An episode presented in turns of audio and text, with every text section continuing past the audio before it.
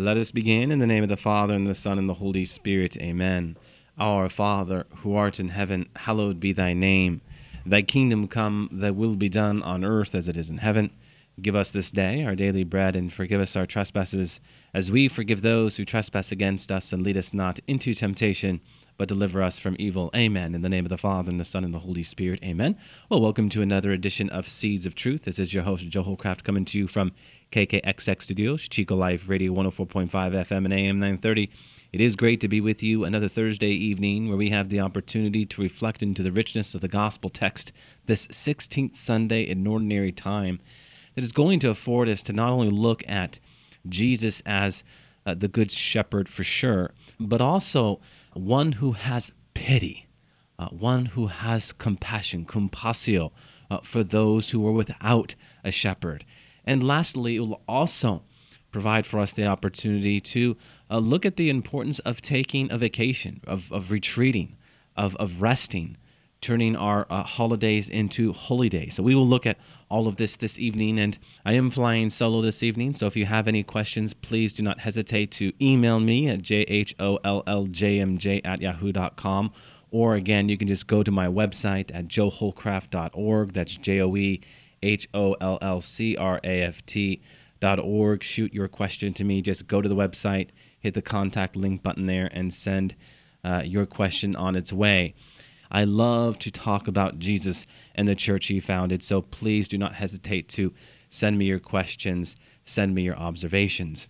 Okay, so with that, let us uh, turn our attention to the reading. If you have your Bibles out there, you can go to the Gospel of Mark, chapter 6, verses 30 to 34. The apostles returned to Jesus and told him all that they had done and taught. And he said to them, Come away by yourselves to a lonely place, and rest awhile. For many were coming and going, and they had no leisure even to eat. And they went away in the boat to a lonely place by themselves. Now many saw them going, and knew them, and they ran there on foot from all the towns, and got there ahead of them. As he landed, he saw a great throng, and he had compassion on them, because they were like sheep without a shepherd. And he began to teach them many things. Amen. So the themes of sheep and shepherding, huh? I mean, this flows all throughout sacred scripture. And this evening, the moving gospel story of Jesus having compassion on the crowds that were like sheep without a shepherd help us to focus in on his ministry of teaching, reconciling, and shepherding. You know, the Old Testament frequently uh, described the Lord himself as what? But the shepherd of his people. This is one of the great themes of the Old Testament. Individuals invoked him as what? What does Psalm 23 1 say? My shepherd. And the community prayed to him uh, in Psalm 81 as the shepherd of Israel. In the New Testament, the image of the shepherd expresses great authority and responsibility. Nourishing the flock means that the shepherd must protect them from heresy, ever ready to defend the sheep from marauders. John tells us that Jesus himself proclaimed that he fulfilled Israel's hope for the coming of the Good Shepherd. What did he say? John chapter 10, verse 11 I am the Good Shepherd. The Good Shepherd lays down his life for the sheep. When Jesus withdraws with his disciples to a deserted place to rest, something interesting happens. A great number of people follow him. Now, this is interesting for us today, I think, because, my dear friends, we know what this looks like in uh, the context of American popular culture. There is a craze, an absolute craze over seeing someone famous. I get it, you know, it's it's fun to see famous people and it's kind of novel and there might even be a nostalgia to it. Sure, I get that. But at what point does that encounter become something that is actually transformative in a positive way? I know uh, last night was what the ESPYs, okay? A great number of people walking the red carpet.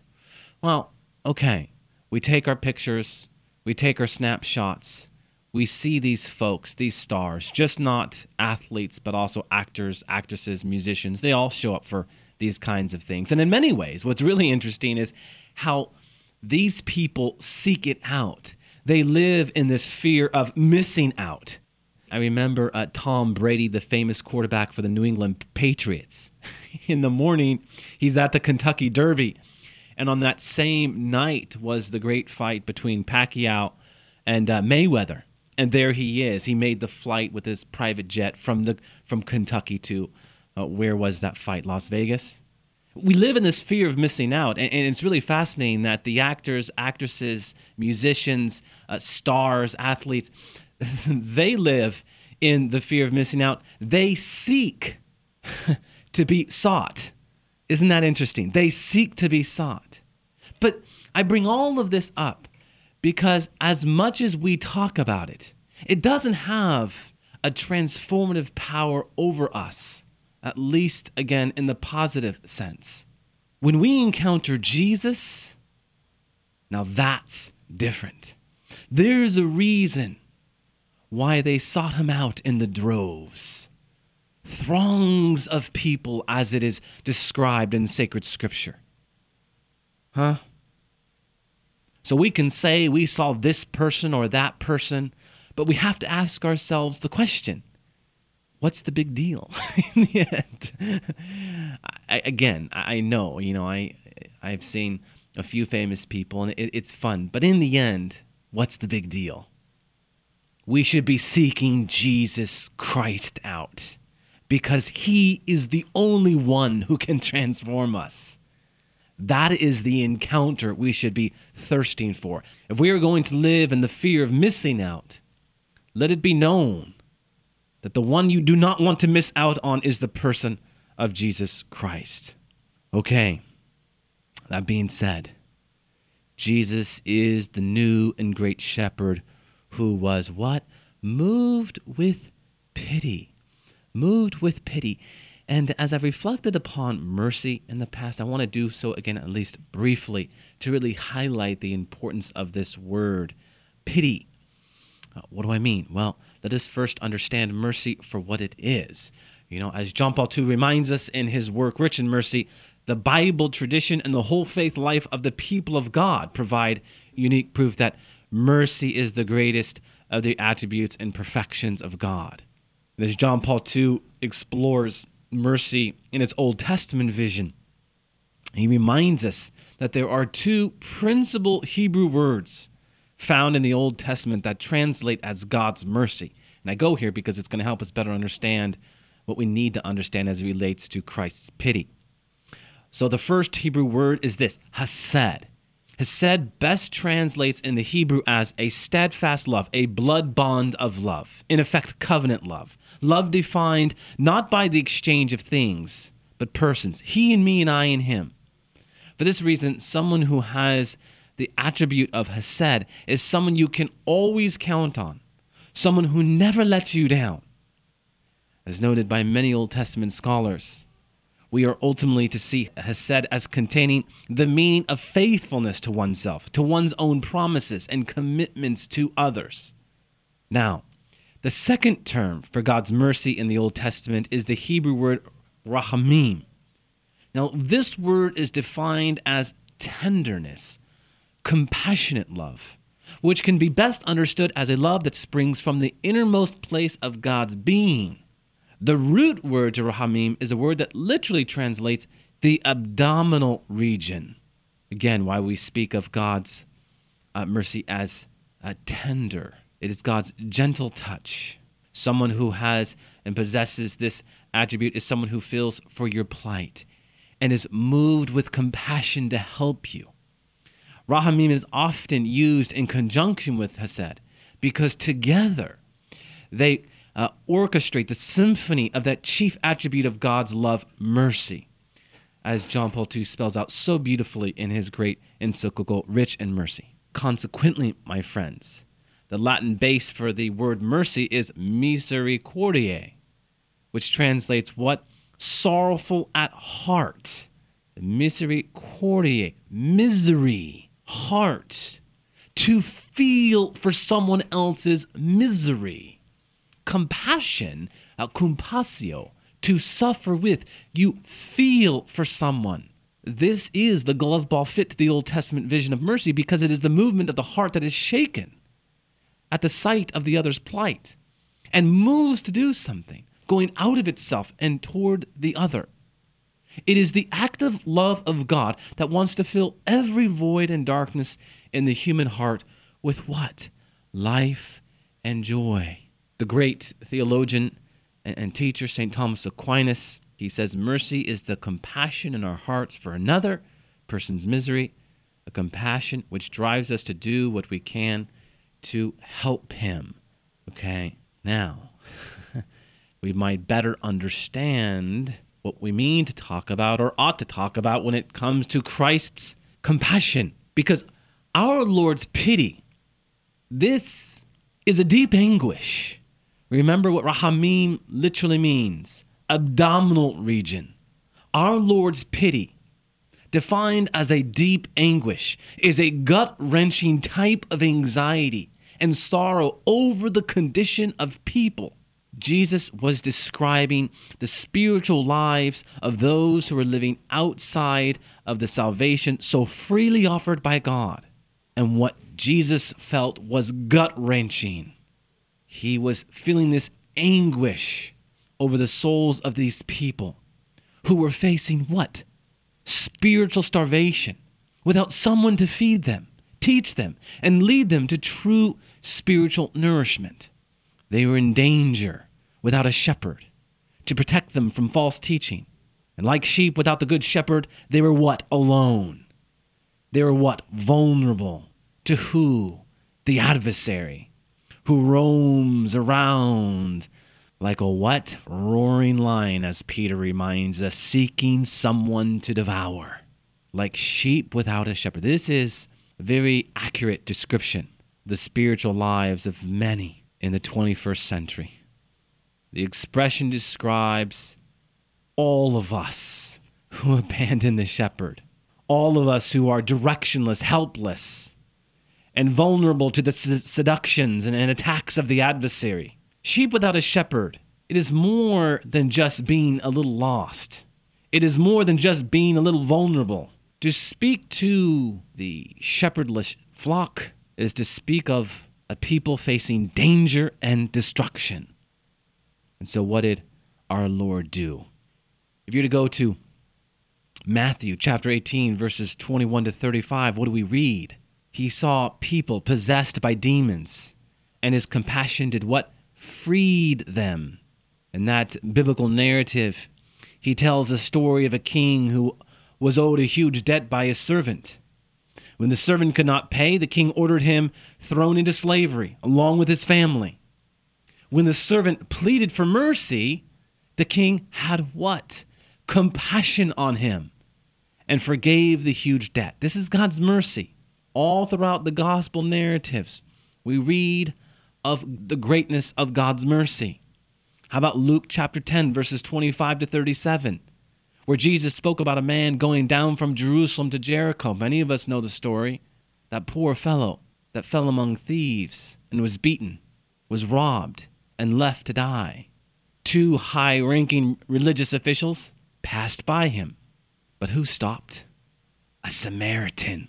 Of all people, a Samaritan. A Samaritan had compassion on him. A Samaritan bandaged the man's wounds and carried him to an inn where he nursed him through the night. The next day he paid the bill and gave the innkeeper his credit line, saying, What? I will repay you whatever more you spend. and of course, who can forget the great narrative that comes to us from Luke chapter 15? That all thought provoking story of the younger son who took his inheritance and squandered it in loose living where one day he would come to his senses. He came to himself, as the narrative says, and returned to his father's house. Not hoping to be restored as a son, but wanting only to be hired as a servant. This is maybe the most striking thing about the whole narrative. No expectation. His father saw him coming and was filled with what? Compassio, compassion. Before the son can even utter his speech of repentance, the father placed on him a ring and robe and shoes and called for what? We know the story a royal feast. The compassion of Jesus heals and feeds, forgives huge debts, nurses hurt bodies back to health, and welcomes home sinners. Doing what? But restoring them to a place of honor. Here I'm reminded of the story of uh, Mother Teresa when she was once asked, and I dare say challenged with her work. Someone posed the question, Why do you do what you do? You know they're going to die. What good do you serve, anyways? And her response was, My duty is to love that these people I serve may be reminded of who they belong to and that they die with dignity, that they die with honor, that honor that is defined by who they are as sons and daughters of God. Mother Teresa said that they die with dignity, a sense of honor, a sense of who they belong to. Because at one time in their life, these people that Mother Teresa served were ostracized, but she helped bring them back into a living community, even while dying. Amen to that. Jesus will not let his compassion stay with God or stay in heaven. What does he command us in the Beatitudes? Be merciful as your Father in heaven is merciful. Blessed are the merciful. These are very, very important words. That being said, Jesus did a lot more than just feel compassion for those in today's gospel story that comes to us from Mark chapter 6. His strong emotion moved him to act far beyond what any shepherd would be expected to do for his sheep. Anyone who calls himself a shepherd must love the people entrusted to him and imitate Jesus as Jesus reminds us to do so. Now, it is by no accident that in the thick of his ministry, and burdened by the unrelenting needs and demands of the crowd, that Jesus called his disciples to join him in the desert. What does he say? What did we read? Come away to a deserted place all by yourselves and rest for a while. My dear friends, if we are going to be participators in the aforementioned mercy and compassion, we must first receive this mercy. And sometimes this means going on retreat, getting away, vacating, going for a holiday. Mindful that again, when we speak of a holiday, we mean days that are made to be holy, holy days. Because this whole idea of getting away and resting on retreat and vacation is not lost on Jesus. He taught them to do what he did to balance action and contemplation, to go from contact with people to secret, and regenerating dialogue with oneself and with God. This is a theme of great importance and timeliness for us today. Because the rhythm of life has acquired a speed that surpasses our capacity to adapt. It's so easy for us today to lose the capacity for critical separation, which allows one to exercise a kind of dominion over the flow of life that is so often chaotic and disordered, of the circumstances and, and daily experiences that so often overwhelm us. We need to recollect that great virtue of pulling back, that great virtue of drawing back, that virtue which allows us to discern things for what they are. Remember what the word discern means in its Latin to come to understand we can only understand a thing for what it is or an encounter for what it is when we pull back. It is, again, that uh, image of one who is up close to a picture. Only in taking the necessary steps back can one appreciate the picture for what it is, for how the artist intended us to see it. Huh? Well, in the same way in the Christian life, we need to retreat, we need to withdraw as Jesus himself did, so we can see things better for what they are. It is so difficult to see things sometimes when we're caught up in the tempest winds of the circumstances that we find ourselves in. We need to get out of the storm to reclaim that peace so that in turn we can become the calm in the storm. Jesus, in today's gospel, and all throughout really the gospel narratives, never gives the impression of being agitated by hurry. And this is interesting. Even on occasion, not letting himself be found, absorbed as he is in prayer. Sometimes, as in our gospel passage, he even invites his disciples into this sacred space. Come away by yourselves to a lonely place and rest a while, he says. He often recommends, in fact, that one not be harassed. Our bodies need respite. Huh?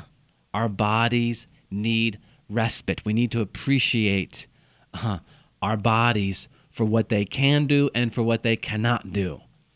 My wife and I have been joking about this recently as we are now currently in a move. We are moving to the other side of uh, Chico, California. The last three, four days, uh, there's been a lot of back and forth from one house to another. You know, and at the end of the day, you know, your legs and your body are just barking, you know, telling you to stop, telling you to take rest. Because if you don't, soon enough, you're just going to become dysfunctional. So we need to rest. And our Lord understood this. He understood the importance of the pause, we can say. And may we say that among these pauses are precisely the summer vacations for which we are living in these summer days, huh? It's interesting. Father Cantalamessa makes the point, you've heard me quote him before, you know, to the commandment, remember to keep the Sabbath holy, one should add, remember to keep vacations holy. Uh, because even in the Psalms, says God, stop, literally vacate, take a vacation, know that I am God. So, how do we do this in our vacations? A simple thing to do might be to enter a mountain church or or a chapel at a time when it is empty. To spend some time there apart, alone with ourselves before God. I remember Benedict XVI, towards the end of his pontificate, reflecting upon the importance of, in our vacations, spending more time with God, really turning these times away, holidays, into holy days, making sure that. Uh, they are respite in God, making sure that we are truly drinking in God's wonder and God's beauty. I remember last summer, we all came together, my wife's side of the family, and to Yosemite. And I don't know if any of you have ever been to Yosemite out there, the great national park here in the United States. Truly, as it was coined by one, that place is God's natural cathedral you cannot help but take in God. We must contemplate God's natural beauty, especially when we are in such a place like that of uh, Yosemite. Okay, with that, I wanted to close with some words that come to us uh, from Benedict XVI. These are words that he actually spoke at the beginning of his pontificate, uh, some of those first words after he was installed as Pope. And these words really do highlight the importance of what a shepherd is all about. Uh, this is Benedict XVI. The pastor must be inspired by Christ's holy zeal. For him, it is not a matter of indifference that so many people are living in the desert. And there are so many kinds of desert.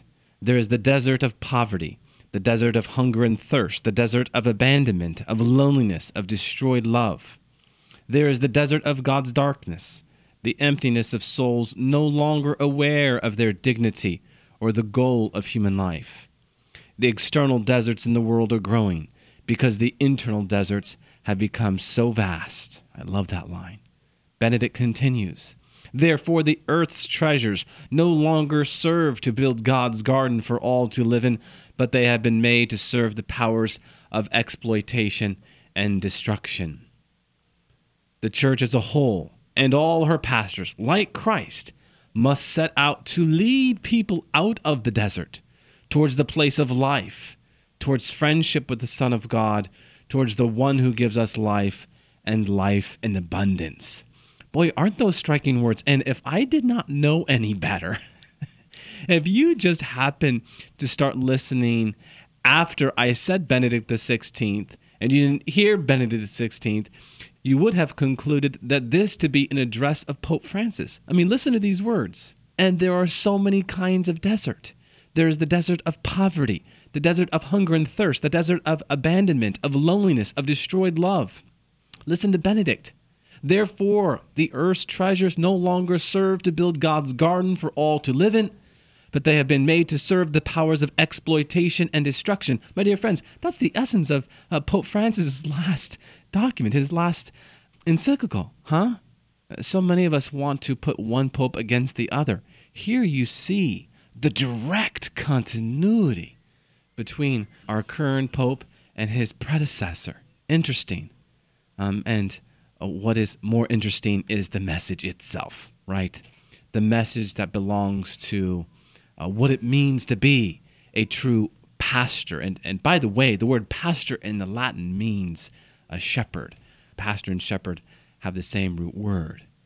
So, as we conclude, this week may our prayers be for awareness, compassion, and courage.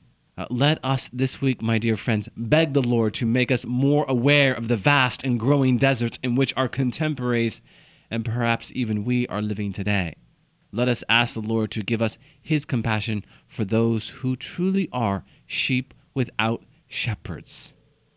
We need to evangelize all circles, all walks of life, both local and beyond. So let us pray for the courage to help lead our friends out of their deserts and into the places of life and friendship with Jesus Christ, the Good Shepherd.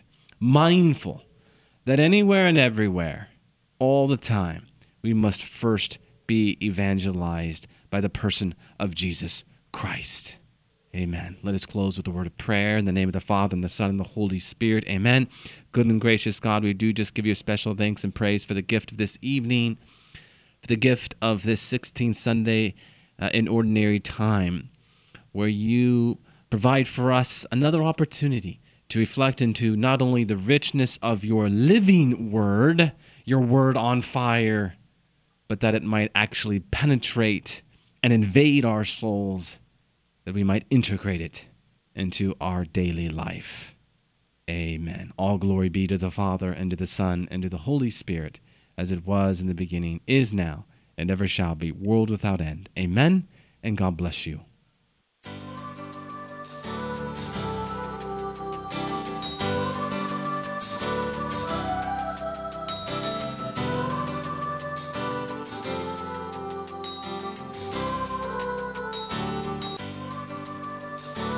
Thanks for listening to Seeds of Truth, heard every evening, Monday through Friday at 6:30 p.m.